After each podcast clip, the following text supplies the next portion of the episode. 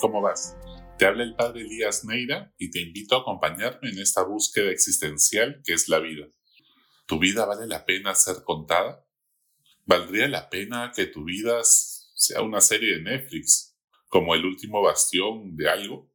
¿Cuáles son los momentos más significativos de tu existencia? Cuando ves Netflix, juegas un videojuego o revistas, tus redes sociales, ¿son los momentos más significativos? ¿Cuáles son esos momentos épicos de tu vida y que tienen en común para ser tan memorables? Quizás la respuesta es cuánto amor pones en cada cosa ordinaria que haces en la vida. Tener pasión por el proyecto de Jesús implica tener pasión por la vida. Y es que nadie está realmente vivo a no ser que esté dispuesto a morir por algo que valga la pena.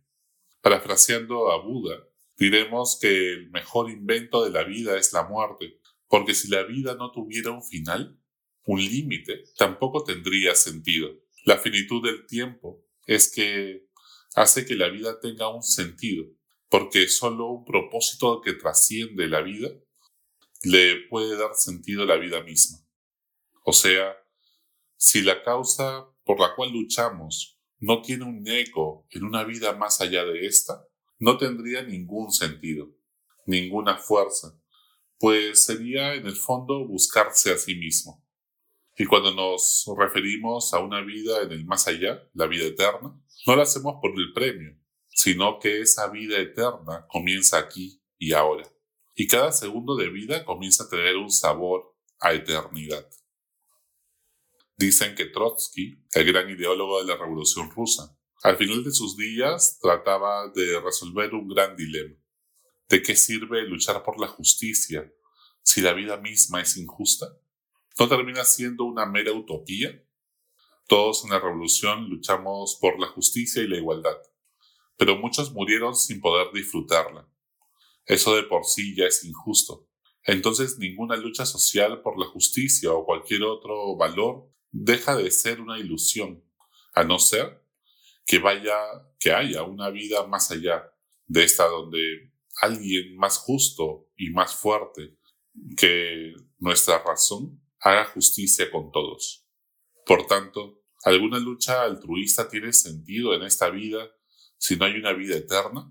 El Evangelio de hoy nos habla de la relación entre la vida y la muerte. La muerte es la raíz de todos los miedos y la vida es la madre de toda esperanza. Pero si el grano de trigo no muere, no da fruto. Tiene que caer en tierra y morir para poder dar vida y vida en abundancia. Si quieres que tu propósito trascienda, debes estar dispuesto a dar la vida, a morir a tu ego por amor, por el bien común. Podemos hablar mucho de rezar, rezar mucho, Señor, Señor, pero la hora de la verdad es cuando hay que dar la vida, pasar por la cruz, teniendo la esperanza de que Dios te va a resucitar. Dicen que Napoleón quería crear una nueva religión que sustituya al cristianismo en Francia, buscando que la Iglesia deje de tener tanto poder en el país. Un intelectual creó un sistema de creencias muy lógicas para iniciar la nueva religión, la religión de la razón, el progreso y la libertad. Luego de exponérselo a Napoleón, éste le preguntó una sola cosa. ¿Usted está dispuesto a dar la vida muriendo en la guillotina por su nueva religión, por sus creencias? El pensador, este gran filósofo, pues bajó la cabeza, bajó la mirada y se fue lentamente. Por supuesto que no. Miguel Grau, Jesucristo, Martin Luther King, San Pablo, etc., son increíbles porque, pues, estaban dispuestos a dar la vida por sus ideales. Por eso es que son creíbles, ser coherentes hasta el final.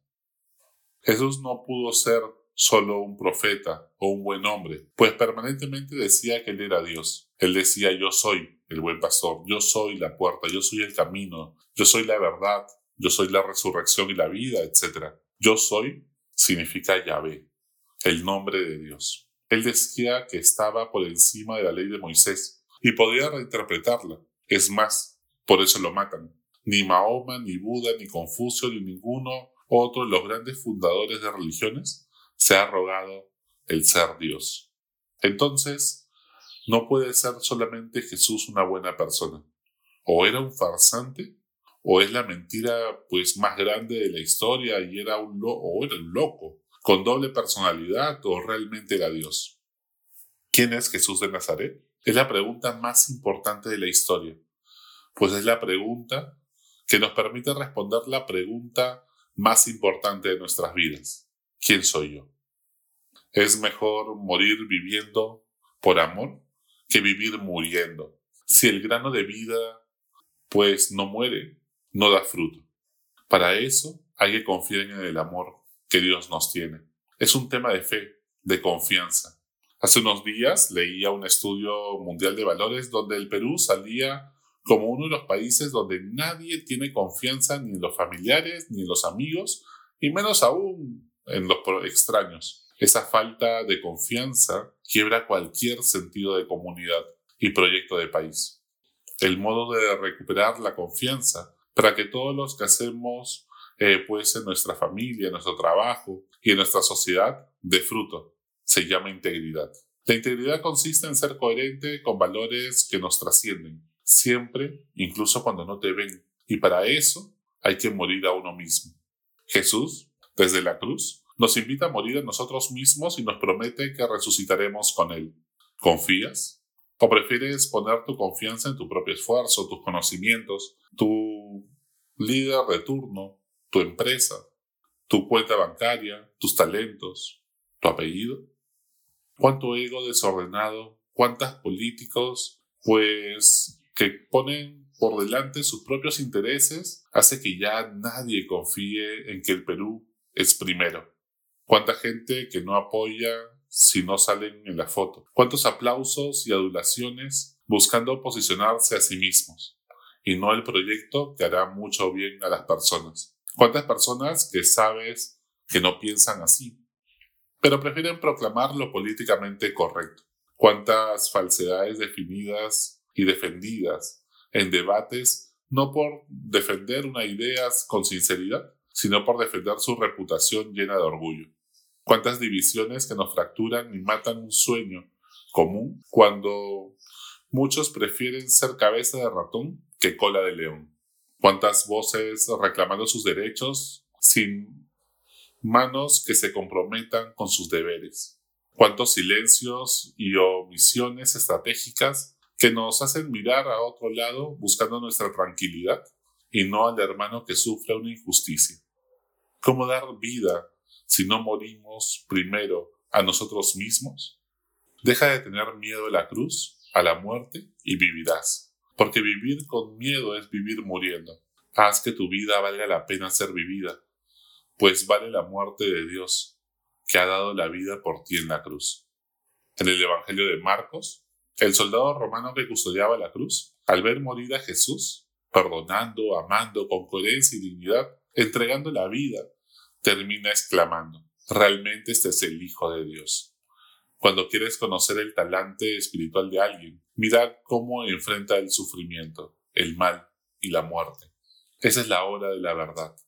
Este soldado romano descubre quién es Dios, viéndolo hacer algo tan humano como morir.